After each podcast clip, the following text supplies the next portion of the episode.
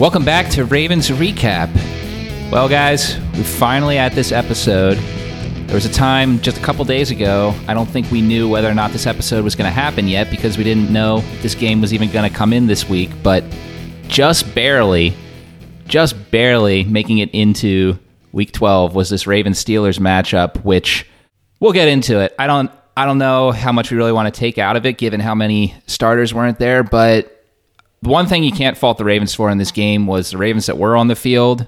They played their heart out. Definitely, it's it's it's a good thing that you uh, started out with the intro, Peter, because I was about to say that we're going to recap all of the uh, COVID positives that have happened over the week. Uh, it, it, got to a point where we were like, "Oh, should we have a pod? Should we uh, should we give people an update about what's happening?" And we're like, "No, we, it, it, things might change. We might have more players test positive tomorrow." And just like it would just be old news. Like news was coming in every couple hours for the past week.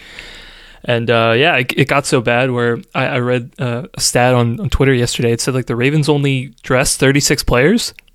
And normally, you know, this year teams are dressing 46, 47 players.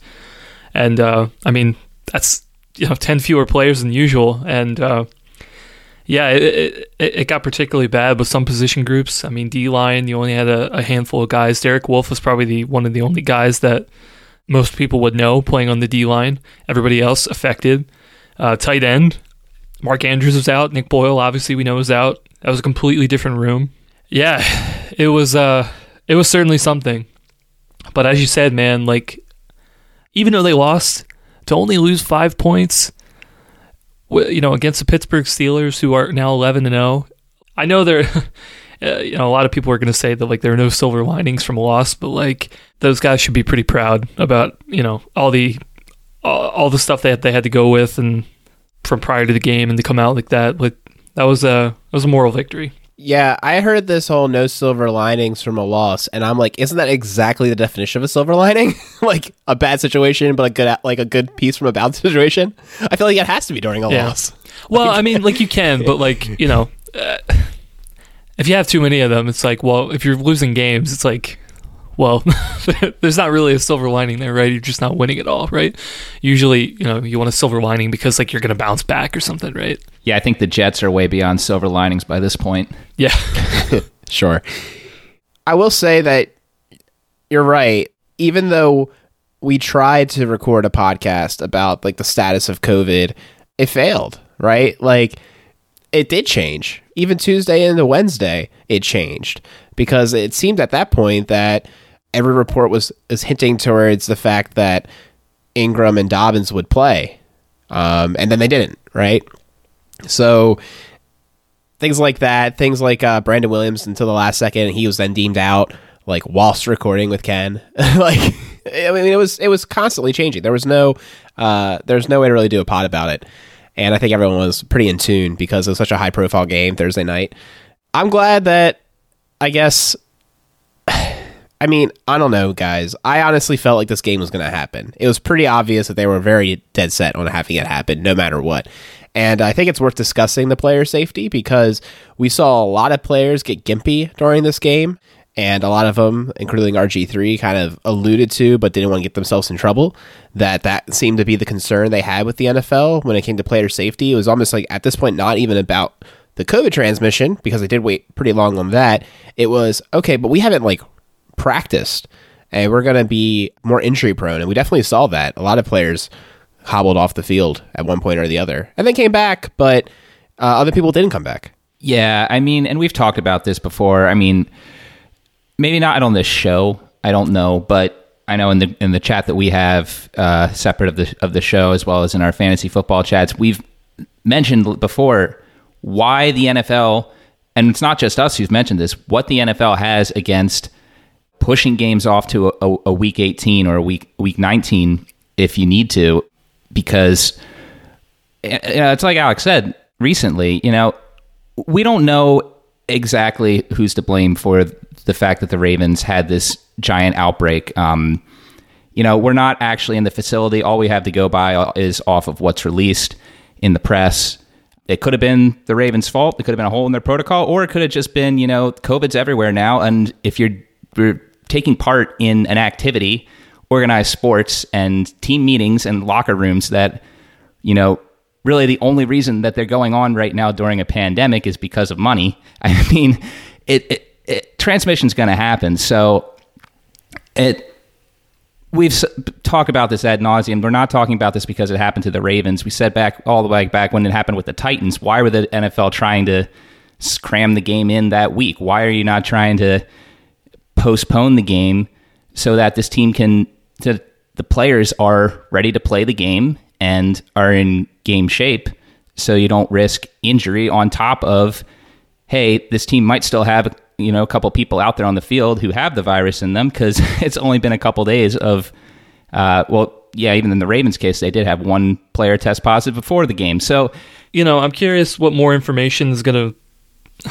I, I don't know if all this is going to be released or if this is just going to be. Like I don't think it will be. Yeah, I, think I think that's the danger, right? Is that like I like I, think we know that the initial uh, outbreak from strength and conditioning coach Steve Saunders. I mean, he was the guy who like brought it in, right? And I think everybody's aware of that, and I think everybody is uh, made that very clear that they're upset with him.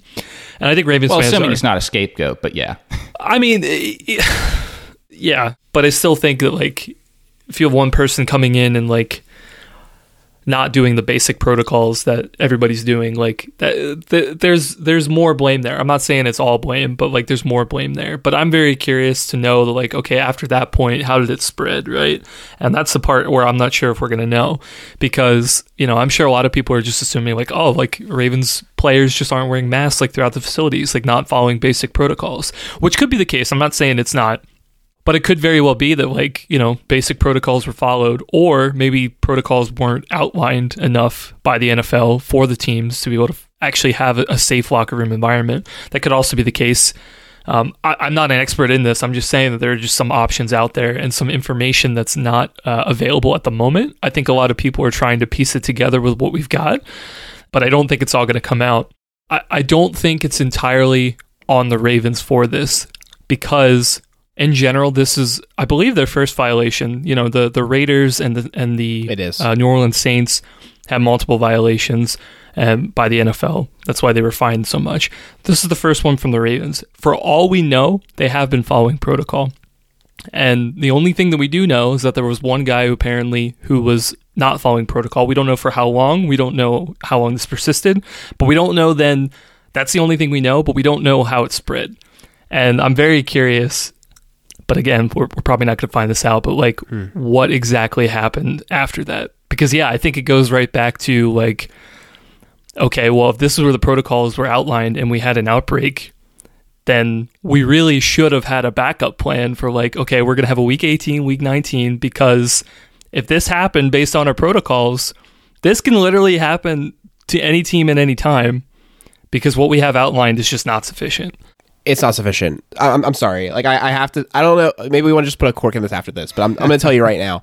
It's been incredibly clear since the beginning, right, that this was not going to work. And honestly, the fact that we've gone this far without like it getting really bad. I think this week, not just the Ravens game, you had the Denver situation, you had um, other situations, uh, Cleveland's. That we got really lucky that I we've gotten so. this far without Yeah. a major issue. And I'm telling you right now, I don't care how well they were following the protocols. I really don't. I think they probably followed them average, not perfect, not like immaculate. I'm gonna say they're probably average about how good everyone is right now. I mean, look around at mask wearing in the area. You know, look at uh, just general people that you know, right? They're probably about average.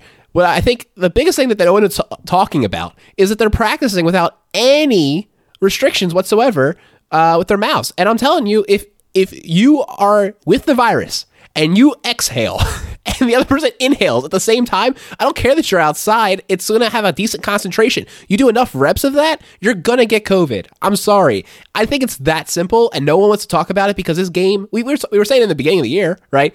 Like you have two lines like being nasty with each other for a whole game. They're good. Like you saw the offensive line. The offensive line got decimated and the defensive line as well. Like it's right there, guys. It, this is not a mystery. They just don't want to talk about it because the game itself could be the problem, right? like, and eh, it's fine. We love this sport, but like, it's it's it's extremely clear to me, at least, that this sport inherently is going to be a problem. And the second it's in the clubhouse, it's game over. And they tried real hard to keep it out, and they did a decent job for a very long time. But with COVID, as bad as it is externally, like I got, I, I wore an N95 all day today at work because Rachel's work requested that every person living with, uh, you know, her, um, if they go out and about, grocery, etc., wears an N95 because it's just that bad right now. They ask her to wear like all her PPE, right? Because she has it. Um, I mean, like, it's that's how bad it is right now, guys, and like, it's gonna get worse. I I hope it doesn't, but it it it feels like Yeah. having our head in the sand.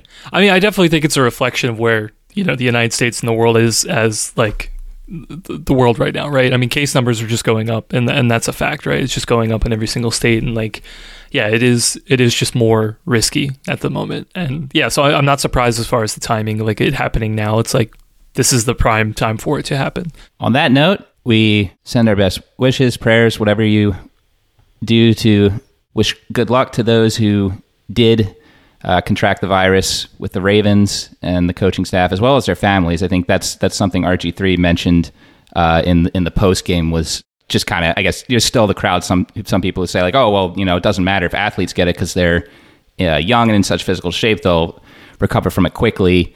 You know, RG three to bring up, well, it's not just that; it's that you know members of the Ravens players and coaching staff, their families did get it, and then you just never know if one of those people could have been at risk and where does that transmit all that. But anyways, yeah, we've talked ad nauseum about COVID. Probably you listening to this have you obviously if you were out and about today at work or somewhere else, you had to wear a mask. If you turned on the news, you heard about COVID. You don't want to hear about COVID right now. You want to hear about football, and we want to talk about the Ravens and how the players who were able to go on the field we'll talk positives to start with because I think when, especially when we look at the defensive side of the ball and special teams, part of it was that the Steelers basically sleptwalked through most of this game, but at the same time, like there was a lot of things that went well on both those sides of the ball for the Ravens. I think this team needs to start playing like there's nothing to lose because that seems like their mentality going into this game is that they had absolutely nothing to lose. No one thought they were going to win. It was the whole B team, and they went out there with such tenacity, and uh, particularly the defense played immaculate. All things considered, I think they got a little tired at the end, but like that's what happens when you're playing your heart out and you have uh, you know a bunch of B team guys. Like you don't have nearly the um, rotation that you wanted to have. I think Chris, you're you're 37 people. I think that was 37 people from the active normal roster, and then they filled it all up with practice squad. I mean, I think they still had 48 people, but the but you're right. Like normally, you're not calling up the whole practice squad, but here we are, basically doing just that. This game was.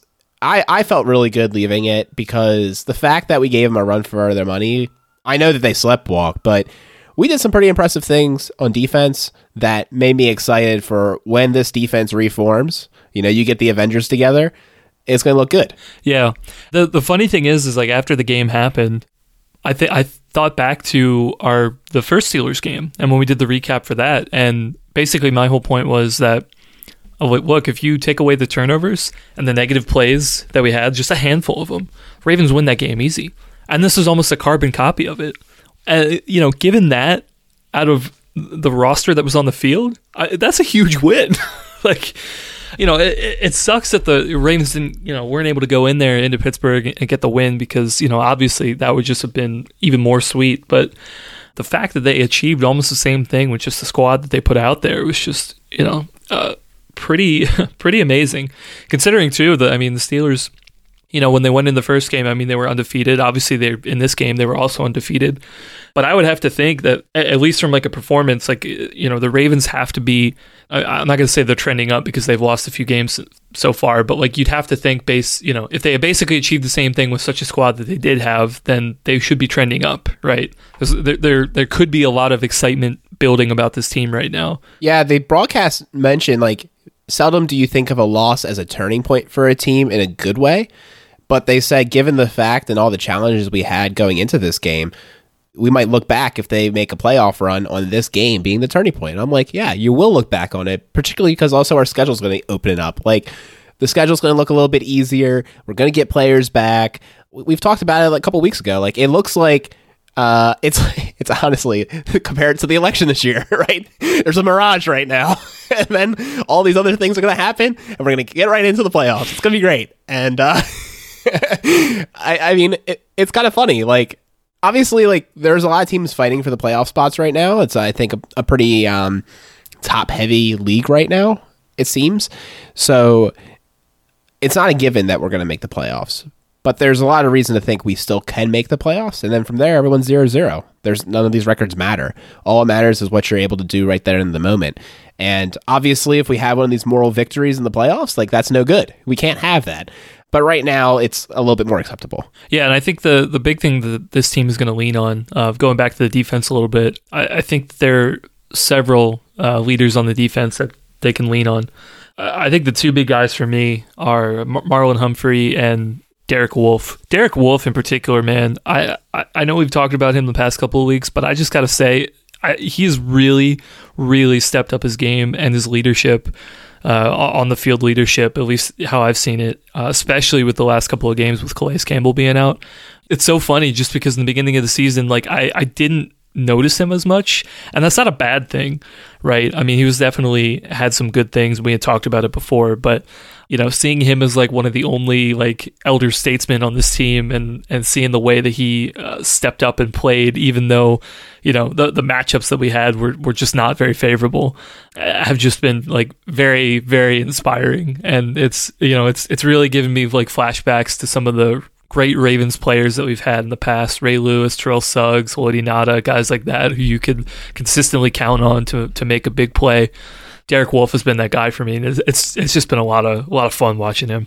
Yeah, he definitely plays a position, um, and more so when Campbell and Williams are on the field, where he's doing a lot of the dirty work and opening up plays for other guys. So you're not really going to see him. But yeah, I think you bring up a great point with with Campbell and Williams in and out of the lineup the past couple weeks uh, he's had to step up his game, and it's felt like he's become like like two players at times because he's just like has such a range over on whenever a running back is on his side of the field when they're running that way, like he's in on the play.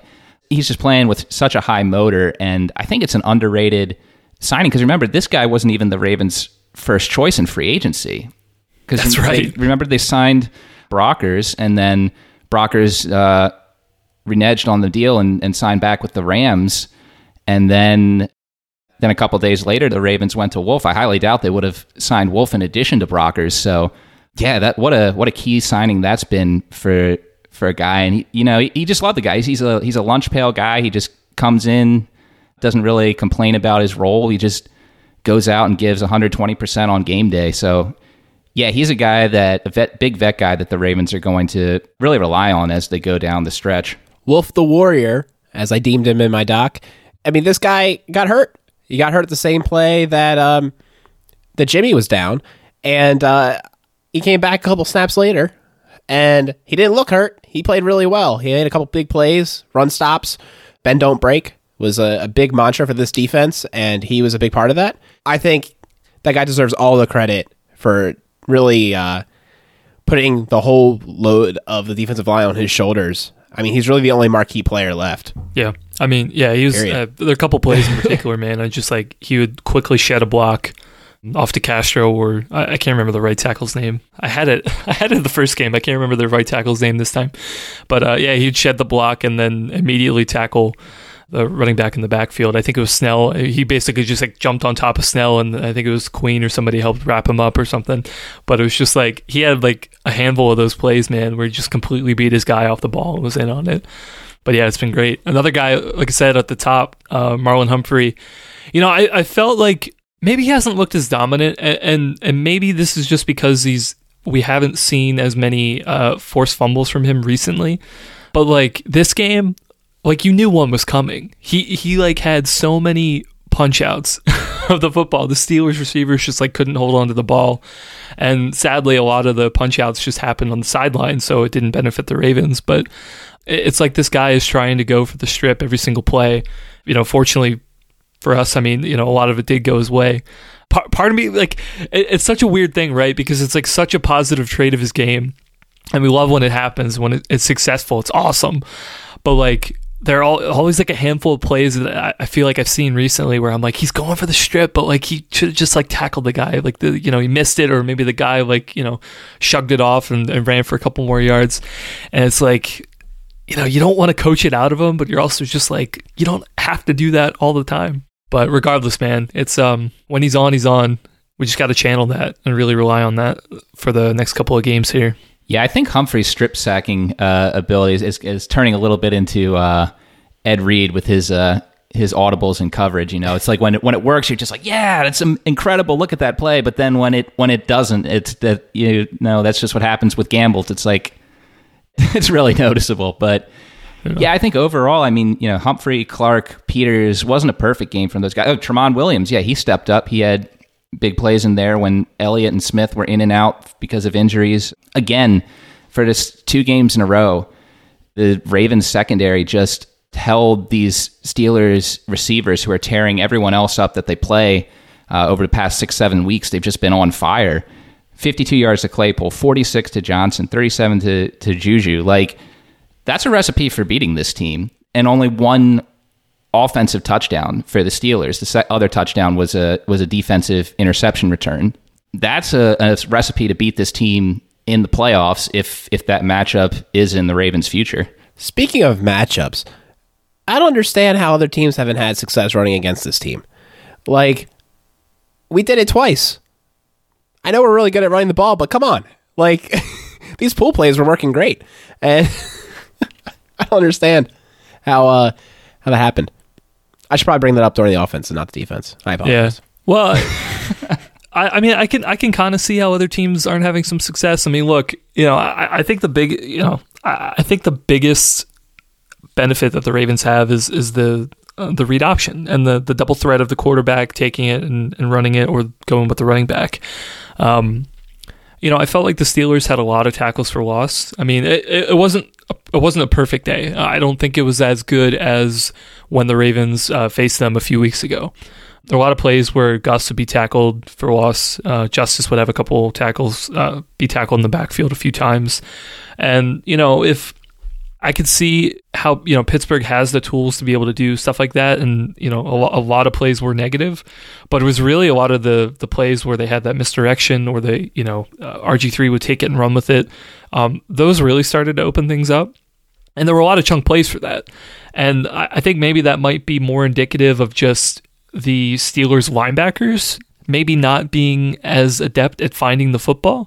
We know that Devin Bush, one of I guess the Steelers' second year player uh, middle linebacker. He's been out for the season, so he hasn't been playing. So they've been kind of a little bit shorthanded at middle linebacker. And so really it was just kind of like once, you know, either the running back or RG3 could kind of get past the uh, the D line, which is definitely the strength of the Steelers defense. I mean, they had many yards to get after that before they were tackled. But yeah, I mean, overall, I mean, uh, if we want to go over the offense a little bit, like the, I, I thought the run game was okay. I mean, again, like given who was in the game and the lack of practice and everything, like they leaned on it and it worked. So that was good. It was definitely better than the passing game. Uh.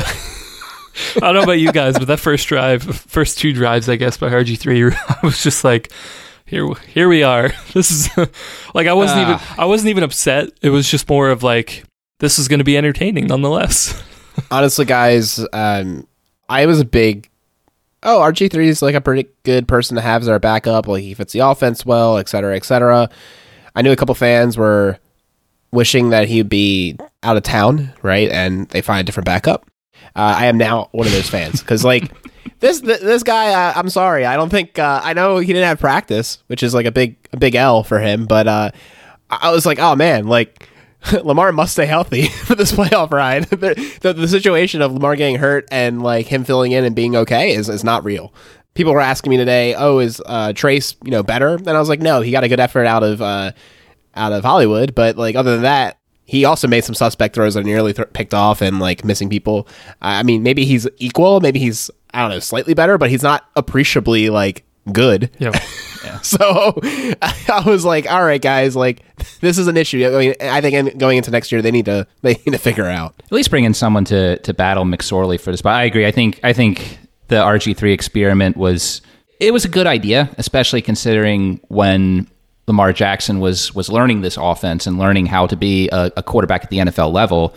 RG three is a guy that you know they have different skill sets, but both of them are, are quarterbacks who are electric when they're on the run. So that's something that, you mm-hmm. know, RG3 is one of the best guys in the league and bring in to help a guy like that. I think now that Lamar has progressed and now he has had success as a starter, RG3 really isn't necessary anymore to this team. And with Trace McSorley, exactly, you're saying, you know, there's a debate as to whether or not he's better than RG3 at this point, which means you obviously keep him over RG3 because McSorley is only in his second year in the league. He has room to grow, whereas RG3, we know what he is at this point. I'm not saying just, well, I'm sure we'll talk about it in the offseason. I'm not saying just keep McSorley and, and, no questions asked. I think you also just see what are the other options, at, at least to give a guy in to, to battle him. But yeah, I will say with McSorley, I agree. I mean, it was great that he got the touchdown. It was total luck, and the Steelers in deep REM sleep pattern by that point in the game.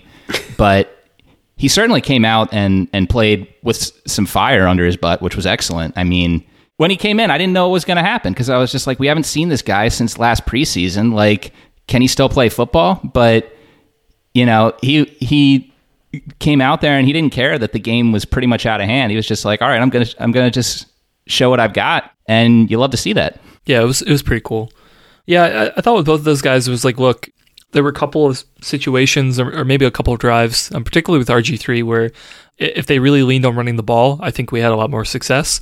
But there were just a lot of throws, man. It's just like was not making consistently, which is a little, you know, uh, just a little disappointing, right? I mean, he's been around the offense long enough.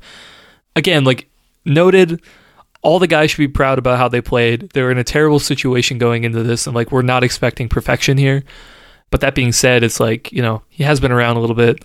You kind of expect him to make a little bit more throws than, you know, than maybe he did this week.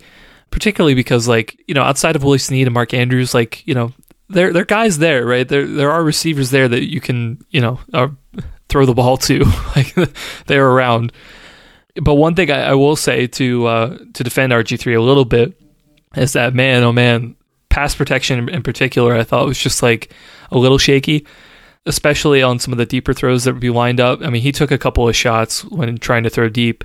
And it's really unfortunate, too, because I think there were one or two balls that, you know, maybe if he had like a quarter of a second more to uh, make a more accurate throw, he could have hit Hollywood on on a few uh, on a few deep patterns. It's unfortunate, but you know, it is what it is. Yeah, was, uh, that's exactly what I was going to bring up. Right when Marquise was still Marquise, like he was missed a couple times. He could have got his name back a little bit sooner in the game. He had the step. It just the ball wasn't where it needed to be. Yeah. I honestly though his accuracy wasn't my biggest concern. My biggest concern with RG three was that he stared down every single one of his reads. Every single pass was telegraphed. And again, I know like he didn't have practice. I know like he's not used to having to run the offense, right? But I mean, he still was a star in this league. I think I expected a little bit more out of him, and it just that's not what we got. So, all in all, definitely a backup. I used to think like he was probably an underrated in the top 32 quarterbacks, right? Like an un, not starting but higher than 32 quarterback. And after this performance, uh, I don't believe that to be the case. Yeah, there's a there's a reason that the Bears and the Jaguars are in their current quarterback situation that they are in right now, and RG3 was never considered there as far as I know. no. Well, since we talked about him, I think we should switch it up. Do we think he's back? Marquise? Is he back? I think he might be back. I think he's back. I thought I thought that was a good game from him. okay, so like the guy's definitely soft, right? so like on the pick six, on the pick six, he he might have had a chance to stop him at the goal line and decide not to bother. And it's it's whatever because like I, I don't think it would have mattered. Right. I don't think if he sold out it would have mattered, but he didn't try. Is one thing. Secondly, the corner I forget who it was for the Steelers bit on that huge play. Right. He tried to pick off the ball and he failed, and then we saw you know Hollywood use his legs and speed and just one juke and he was gone. It, it was impressive. Don't get me wrong, but I mean, that's what we've been asking for all year. And I think uh, in short they finally just were a little bit more dedicated to getting the ball in his yeah. hands. We saw a nice crosser route this game, which was something I called for and was happy to see. I think there's more work to be done with this offense and the routes that we run. I don't think this game was perfect by any means, but it might have been a limitation of having RG3 instead of Lamar. It could have been a limitation of having a lot of your interior line not there, although I don't know if it mattered. And uh, yeah, like overall, I was kind of impressed with him, and and I think this is the exact catalyst he needs going into another kind of soft matchup for him with Dallas. I think he could do another big game. And this is the kind of momentum we need right now. Yeah. For me, I, I, I still can't say he's back because I didn't see anything out of him personally uh, in yesterday's game that like we didn't already know he can do. Yeah. The touchdown that he had, he was caught that wide open and really didn't have much. Let's be honest, the Steelers weren't weren't trying at that point in the game. I think it, it was a very exciting play and excellent, but the big thing that he needs to to do for us to feel confident that he can be a number one receiver on this team going forward is be able to catch contested catches and just be able to get open against hard man coverage, which I don't really think either was the case in this game. So we'll see. I mean, without question, if the guy gets the ball in space, like we know what he can do. But I do wonder just if he can ever be a number one wide receiver in the NFL. He's shown flashes of it before the bye, but it just seems like since then defenses are keying on him more and he's struggling with that. So we'll see. But I do agree that this touchdown that he did have, despite the fact that it was kind of in garbage time, could be a confidence boost. Maybe it's just a confidence issue that he's having right now. He is a young player. So I think it is perfectly something that he can build on, but I do still have to see more personally. Yeah. I think he's definitely going to be in that, to borrow a term, the Antonio Brown phylum, right? Like, he's not going to be an alpha per se, right? He's not going to be a Julio, but just because of his his stature, Mm. right? Steve Smith? Steve Smith wasn't an alpha? I don't think he was an alpha, honestly. Really? No, I do. I honestly don't think he's an alpha. I mean, maybe Okay. I, I, I think I have a very high bar of what alpha means. like, I mean, honestly, there's not many alphas, right? But I think he could still be a number one. I think they're different, in my opinion. I was gonna say AB has been very successful. I mean, prior to the whole leaving for Oakland and then everything after that, but I guess what I'm trying to say is I think there's a um a vernacular problem in the NFL right now. We've seen the emergence of smaller guys being a number one receiver. I think Marquise can do that. I really do. What I don't think he can ever be is an alpha, which I think is now a different subsection of a number one, right? That's just a totally dominating force that can just will a game, right? Like you, see Julio Jones just will games. I would I would say that Boldin was closer to an alpha than than Marquise would ever be. From like just the ability to just create out of absolutely nothing. There has to be something for Hollywood to have success, but because of his electricity, he's able to do something. I would say Tyreek Hill, despite having a monster game, not an alpha, not an alpha, but he is a number one and a very good one. I think it's a different thing. I maybe I, I I'm just saying like alpha, you have to be big, huge, and like super Yeah. strong and fast. I mean, like like, I, I, I kind of see what you're saying, but also like you know, uh, to Peter's point here, like Steve Smith, maybe not an alpha, but like he played like an alpha, right? Extremely physical player. oh yeah. I mean, well, he was super, super fearless. Yeah, yeah, right? yeah, yeah, yeah. I think Tyreek Hill, even though it, he's one of the, you know, if not the fastest player in the NFL, like one of the fastest players in the NFL, like look at him, like he's super physical. like he is definitely, I don't think, not afraid Mm-hmm. To uh, initiate contact. Sometimes I'm not saying he does it all the time, but I mean he is like pretty strong and, and can do that when needed. Oh yeah, he's much more physical. I think honestly, if if we found a way for Marquise, I, I wonder if it's been coached out of him. I really do, because there's definitely been times where it looks like he's like intentionally not taking contact, and I wonder if it's coming from the coaches. I mean, that's something we're not considering. The coaches might be like limiting him. Yeah, I don't know. I mean, I I would just like to find like some way, right? I mean, Lamar not a super physical player. He you know he has on occasion made some fought for some extra yards, taken some tackles that we don't want him to take. In particular, that run last year against the Jets that finally put him over the uh, single season rushing record. He took a, a shot from the Jets players at the time, right? Yeah. But usually, I mean, when he runs, like he can pick up those extra yards, but do it in such a way that he protects himself. And just want that to happen with Marquise. it's just like not dance around and like look for a hole and like try and like make something happen, but just like get low, get a couple more yards, and like there you go. Or just like it's like that piece you just haven't found. And I, I don't know if that's coaching or not, but like if we could just find that, like that would be that would be good. You know, it would be a positive improvement for sure. I just have one question for Alec on this on this whole debate here. Would you tell to Steve Smith's face that you do not believe he's an alpha? Do we have six feet of distance?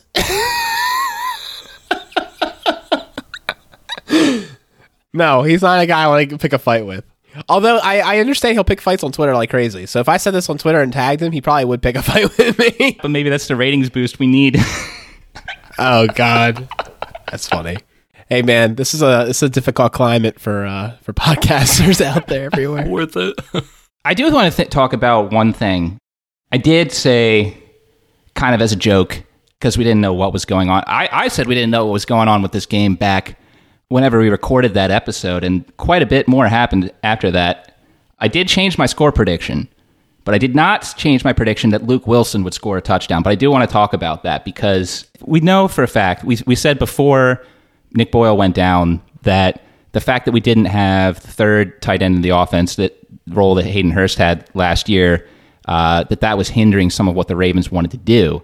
It's water under the bridge. We all know that there was no way that Hayden Hurst wanted to be a backup tight end any longer in his career. And actually, if you, I did point this out earlier in the week. If you guys look at Hayden Hurst stats right now with Atlanta and compare them with Mark Andrews, very similar. So Hurst was uh, had a point when he was betting on himself there. But yeah, so now we got Luke Wilson off the street, and I will say he's looked pretty good as a run blocker. But hopefully Andrews doesn't have to miss any more time because you know he made some plays. He's made some plays with Seattle, and he's had a pretty decently long career with them. But at least in the game yesterday, now I did see that he on the injury report when he was brought up from the practice squad, he was questionable with an illness.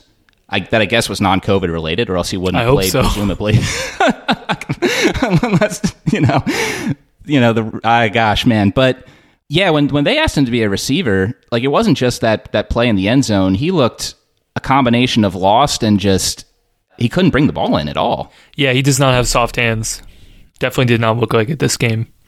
And it was super unfortunate too. I mean that, that whole series of events before the half, man, justice was short. And, you know, I, I knew that they could get one more play in and you know, if they would have just gotten that touchdown before halftime, oh my god, that would have completely changed the game.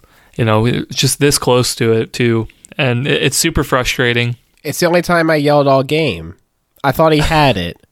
I, I the only Yeah. time that was such an exciting moment was was that, and I, I, I not even the Hollywood catch did I let out a whimper because it it took time to develop. Right, this Yeah. one was so so exciting because the bit he was open.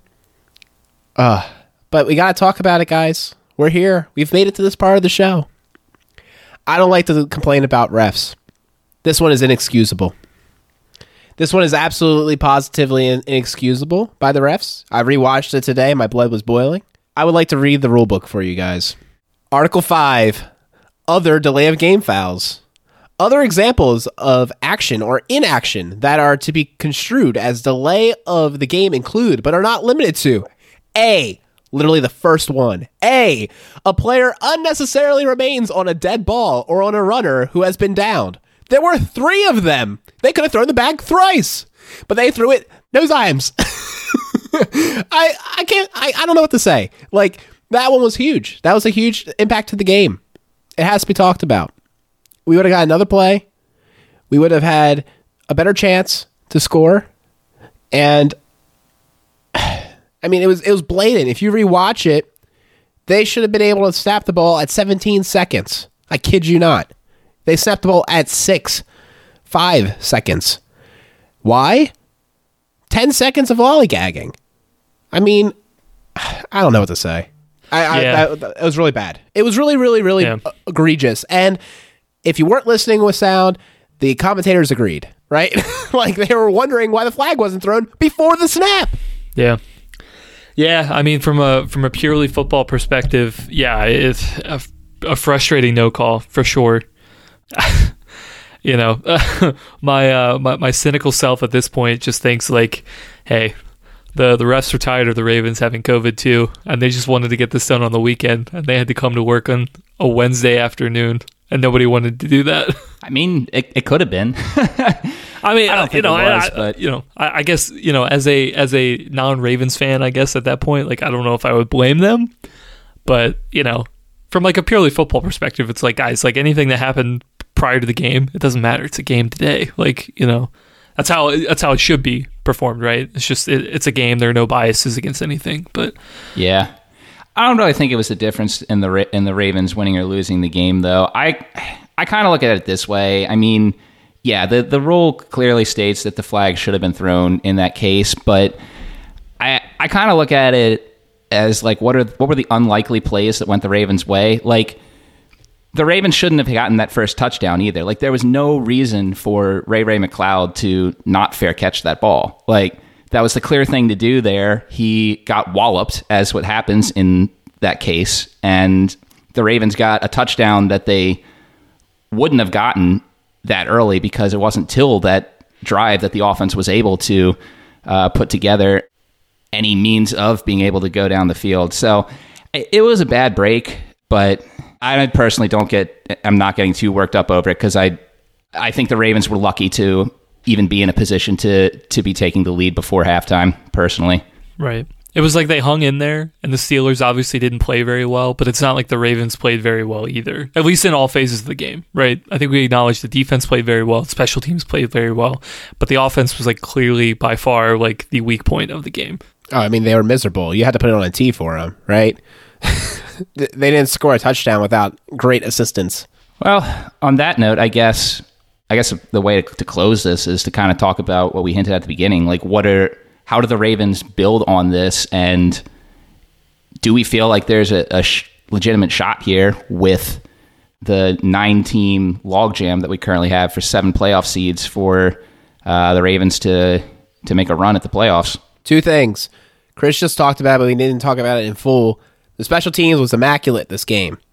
Not only did Justin Tucker make his kicks, as expected for a professional, unlike what they have in Pittsburgh, but a huge generation of of burst of spark from Davontae Harris, number 33. You might not know him. I didn't even know about him until the day before when on Ken's podcast. I had no idea who this guy was. I didn't even know he was on the team. Forced a punt, fumble, touchdown. Beautiful. Big breakup down the field. Beautiful, right? this, this guy had a great stop. Uh, it wasn't necessarily in the red zone, but the catch would have been in the red zone. It was near the goal line. And huge breakup. I think this guy, I was super impressed with. I think for this midseason, preseason game we had, this guy would have been the guy we said that needs to make the roster, right? Davontae Harris, number 33. Yeah, great game. Uh, great game from Anthony Levine too on special teams, and uh, some some really good plays from a lot of guys. And we can't forget Sam Koch too. Had a, had a couple punts inside the twenty. Uh, we always got to mention Sam Koch's game in the. Well, I mean, it, it was a joke last year. We had to mention Sam Koch when he got on the field. Unfortunately, he's been on the field quite a bit more this year, not just in this game, but still doing what he's doing at uh, what is he, thirty six now? I thought he was thirty seven. 38. 38 years old. Thirty Sam. Koch. There you go. And he's still he's still one of the best in the league. Gotta love it. Yeah. But let's go back to your question, Peter, uh, to kind of wrap this thing up a little bit. So, what do the Ravens need to do? Well, put it this way they need to basically win out. I'm not saying they have to win out. There are obviously scenarios in which they, they don't have to win out, but like at this point, like their fate is in their own hands, and like let's keep it that way. Winning out will definitely help. The second game against the Browns, I think, is absolutely the key, right? They're ahead of the Ravens right now by two games. Getting another win helps close the gap. Last five games of the Browns, I think they have a tougher schedule than we do. So they're more likely to lose some games, but that doesn't mean that they're likely to lose enough for us to get ahead of them. So that's the one key, I think, is that they need to stay ahead of them. But yeah, they, I mean, they just got to put some stuff together and win some games, man. I mean, this is the this is the third game in a row that they've lost. It is. Yeah. Yeah. I mean, they're in a three game losing skid at this point. They got to stop that. They got to win a game. And then they got to stack those. The Browns will definitely be behind us if we do our job because they've got the Titans. That's an L. They've got us. That's an L. They've got the Steelers. That's an L. Mm, Steel last game of the season, Steelers have nothing to play for. That could be true. They got to play for that perfect record. I think there's at least two L's between us and the Titans for sure, right? Like that feels pretty decent. I mean, nothing's guaranteed in the NFL, but that feels decent. Those two L's equalize us, and we'll have the tiebreaker of beating them twice. So I, I'm not too worried about the Browns, but I agree they're kind of like the number one people we need to stay ahead of, and we'll be in. Mm-hmm. Yeah, you look at the, the, the wins the Browns have. Their most impressive win is against the Colts, which the Ravens were also able to do. Other than that, they really haven't beaten anyone. So that is something that the Ravens can uh, feel confident about going into the Browns is that they're not quite as good as their record. But another thing to look at the Ravens again. Obviously, we have to look at records right now to see how their chances are compared to the rest of the field. I know that this stat does not tell the whole story, but I always like to look at teams' point differential over their standings as we get into the end of the season. And if you look at where the Ravens are in the AFC, they're fourth in point differential. They're behind the Steelers, Chiefs, and the Dolphins. But at plus 68, there's only three teams that are better than them there. Actually, if you look in the entire league, the only team in the NFC that has a better point differential than the, the Ravens is the Saints at 101.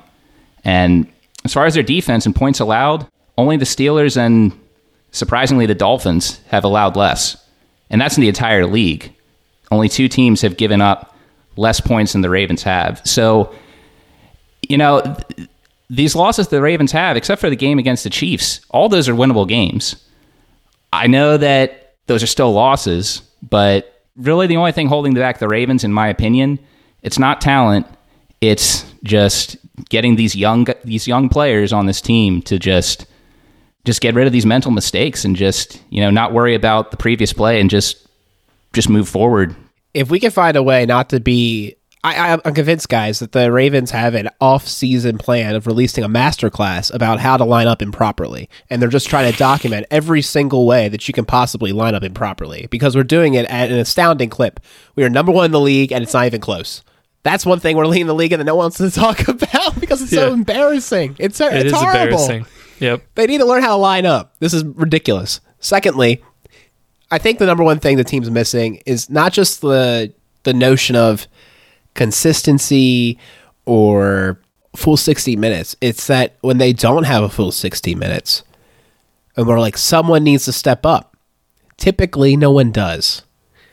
That's been the struggle. When you need that game changing play, we haven't gotten it. And I'm hoping that we get that soon. And I think it's it's doable. I mean, that they they make these plays in isolation, but when the game's on the line, they don't. Yeah, yeah, that's a good point. I think, uh, you know, with that, I mean, I, think that they have definitely an excellent opportunity to be able to do that next week against the Cowboys. You know, hopefully that we can get back as many players as we can, be able to play for that game. Hopefully there are, uh, you know, a, f- a few more days maybe of practice, depending on, you know, who comes back when and, and all that stuff. But yeah, I, I agree with both of you guys. I mean, there's the opportunities there, the talent's there. Uh, the team is it looks close. It, loo- it looks more well rounded, I think, than last year. Even though the offense is not playing as good, but the pieces are there, and you know they they just need to put it together, and they need to start with the win next week against the Cowboys. Well, with that, that's another episode of Ravens Recap. Guys, if you haven't followed us yet on Twitter, I highly recommend it. I've been retweeting a lot of great things on there, a lot of really cool clips, good analytics of the team. I think you'll enjoy the follow. Make sure to email us at feedback at ravensrecap.com if you want to get in touch, or just send us a mention on Twitter. We're going to be hopping on another call to talk about this Dallas game coming up. And uh, we've got another guest for the show. So we'll get a lot of insider knowledge of the team. And we'll have a good opinion of if we're going to be able to have that bounce back that we're all hoping for. We'll see you in the next episode.